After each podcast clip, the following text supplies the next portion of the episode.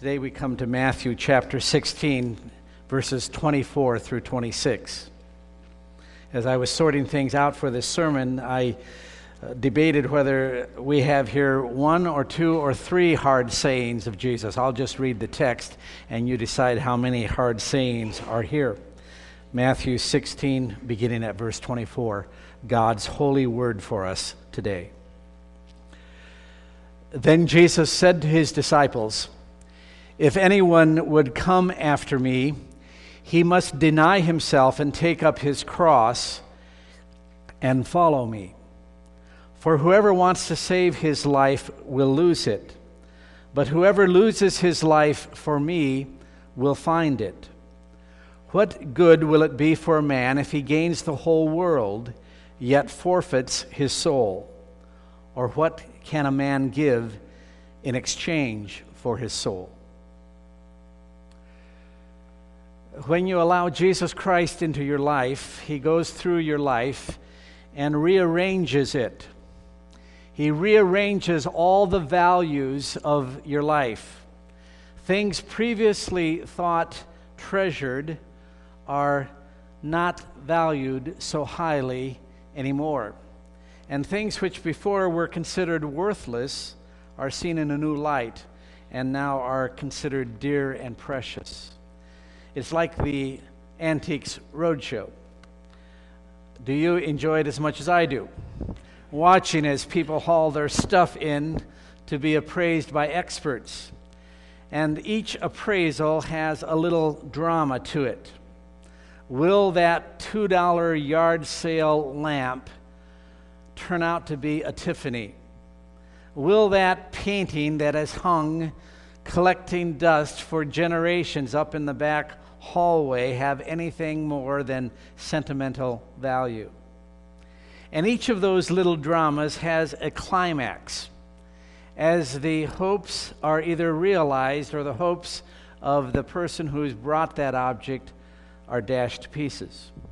And part of the fun of it, of it for, for me is seeing the formerly worthless assume great worth finding out that that $2 lamp is actually a Tiffany. And as the phrase go, a conservative auction estimate is forty to $45,000.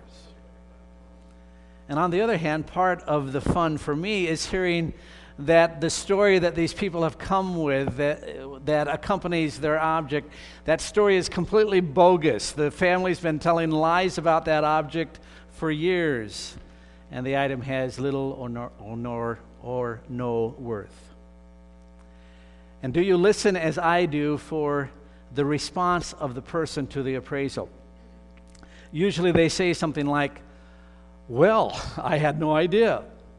I guess I better take better care of it. I, will put it back in the safety deposit box, or I'll have it insured for more money, or I'll stop using it for whatever I've been using it for.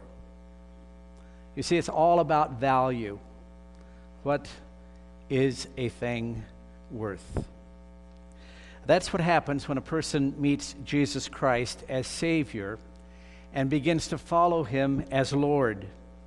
Jesus walks into your life as the master appraiser, and He points to each thing that He finds in your life.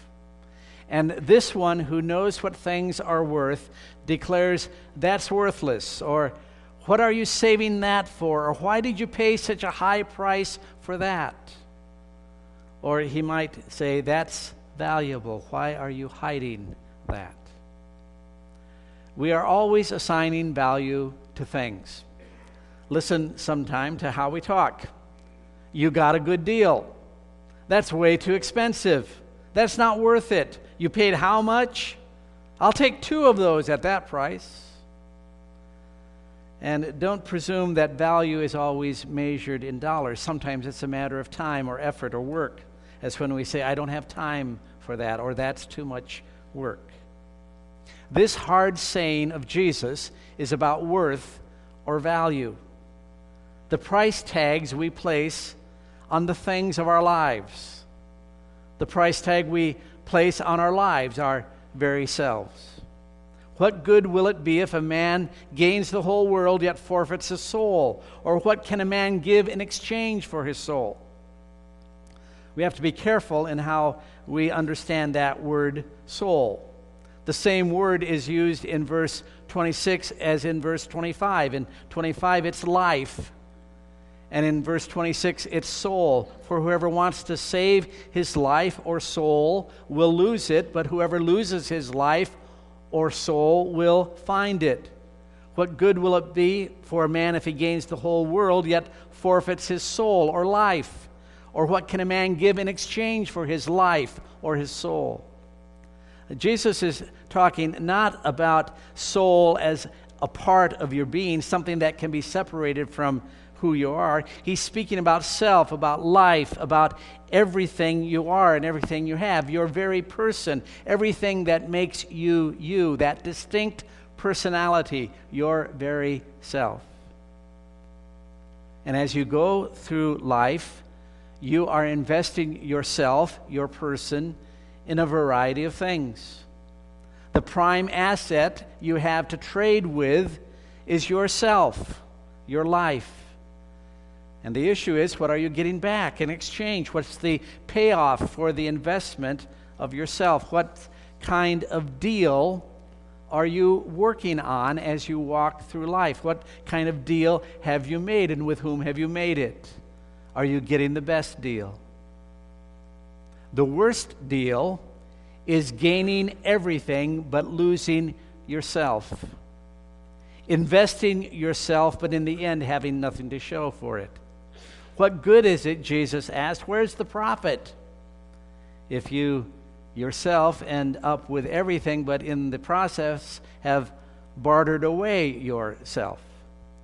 The worst deal is trading your life for something that in the end is nothing. And the best deal is saving or keeping yourself while gaining everything that is worth having. Jim Elliot was one of those five young missionaries who was killed in South America back in the 50s when he and his co workers tried to establish contact with the Aucas of Ecuador in the hope of bringing them the good news that Jesus is Savior and Lord. And he understood, it's plain from his journal that he understood this question of value. He contemplated the possibility of losing his life there in Ecuador. He asked in his journal, What is my life worth? And then he wrote this conclusion He is no fool who gives what he cannot keep to gain what he cannot lose. What are you spending your life for? And what are you investing yourself. In hopes of getting a good deal, people invest in prestige, power, and possessions. That about sums it up. Prestige. Nobody wants to be a nobody. We all want to be thought of as important. In whatever circles we move, however big or small, we want to have a certain reputation. And for that, we invest ourselves, we exchange our lives. But that fame is very fleeting. Andy Warhol was cynical but correct when he said decades ago now that everyone has his 15 minutes of fame. Uh, just pick up a magazine from 10 or 12 years ago and you'll see what Andy Warhol meant. Who are those people and where are they now? Every time the Academy Awards rolls around, I think of this. All the seriousness, all the pomp, all the splendor of the Academy Awards. Who will know who won what in a few years?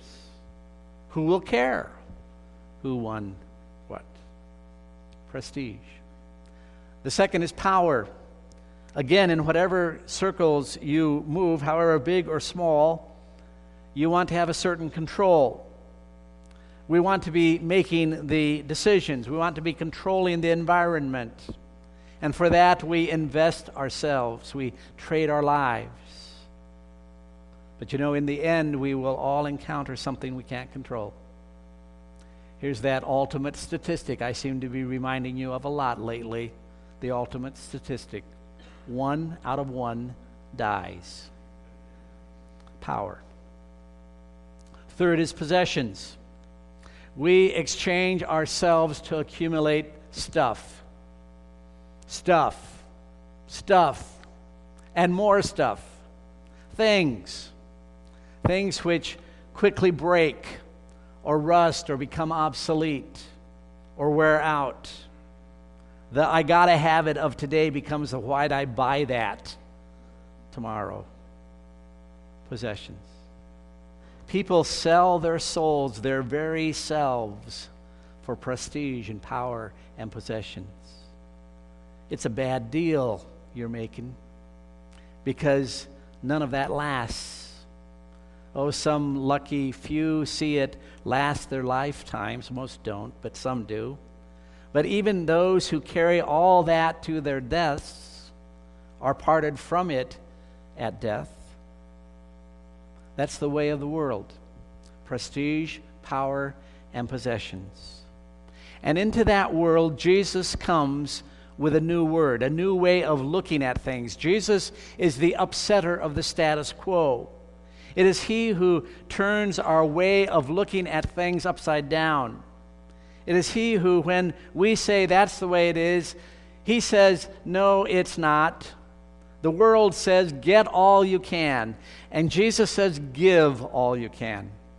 The world says, live for yourself. And Jesus says, live as I lived among you, not for myself, but for others. You see, Jesus is here announcing that great paradoxical principle of self investment. Whoever wants to save his life will lose it, but whoever loses his life for me will find it. You gain life by giving your life away in the cause of Christ.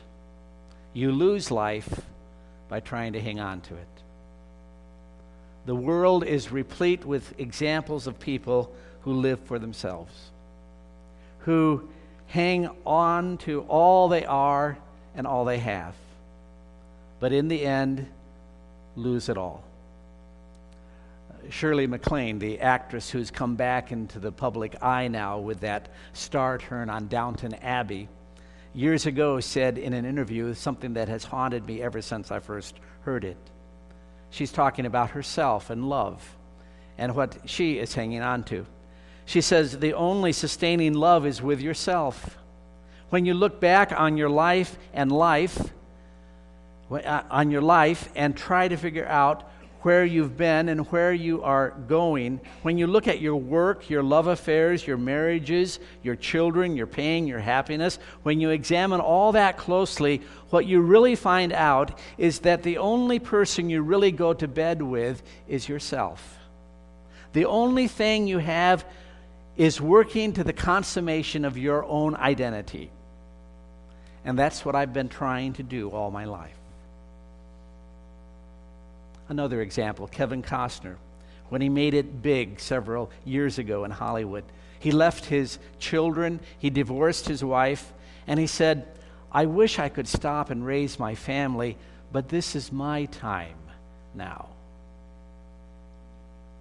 And standing in stark contrast to that way of the world is the way of Jesus. The context for Jesus' hard saying here is this Jesus had just announced his death. He said, I am walking to Jerusalem, and there they will kill me. Well, Peter, on hearing this, Peter, one of the disciples, the impetuous one, takes Jesus aside and he says, Not so, Lord. It will never be so. And then Jesus rebukes him in the most stringent terms. He rebukes him. He calls him Satan. He says, Get behind me, Satan. And Jesus goes on to say, If anyone would come after me, he must deny himself and take up his cross and follow me. For uh, whoever wants to lose his or wants to save his life will lose it. but whoever loses his life for me will find it.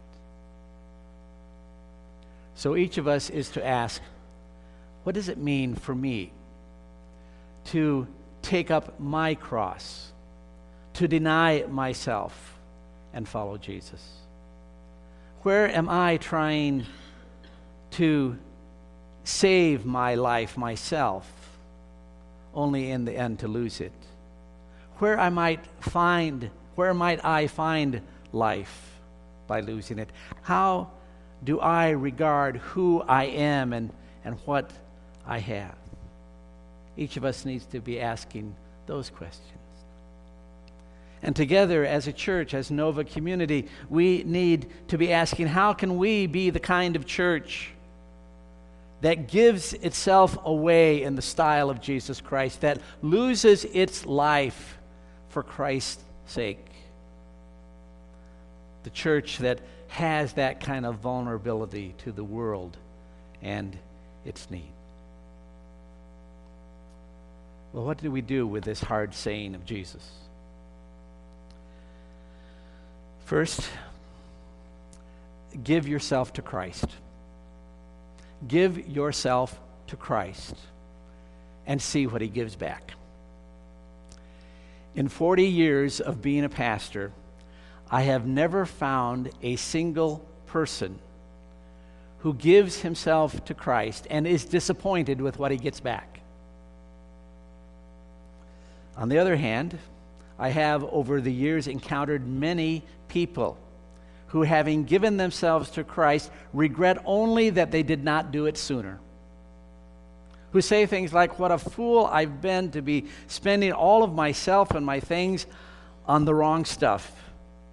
What a bad deal I've made with my life to this point. So give yourself to Christ and see what He gives you back. And then, secondly, if you have given yourself to Christ, learn how to more properly appraise and evaluate everything around you. Learn how to separate the trivial from the consequential, the passing fancies and fads from that which is truly worthy of your effort, the inconsequential from that which really matters, the worldly from the eternal. Become a master appraiser of life and its things yourself. And for parents and, and grandparents, ask yourself what are your children and grandchildren learning to value by watching you and what you value? We're all building a kingdom we followers of Christ have the privilege of participating with Him, cooperating with Him in the building of His kingdom. What is it that extends the reign of Christ in your life? What do you do with your stuff that expands the growing kingdom of God in this world? And then, thirdly, take some little steps, some incremental steps towards spending your things, all that you are, all that you have, all that you control, on things of eternal value. We are enamored of the quick fix. We like the instant. We like the one fell swoop approach to things, the big decision which will make all the difference. And sometimes life is like that. A decision for Christ can be the pivot point, the turning point of an entire life.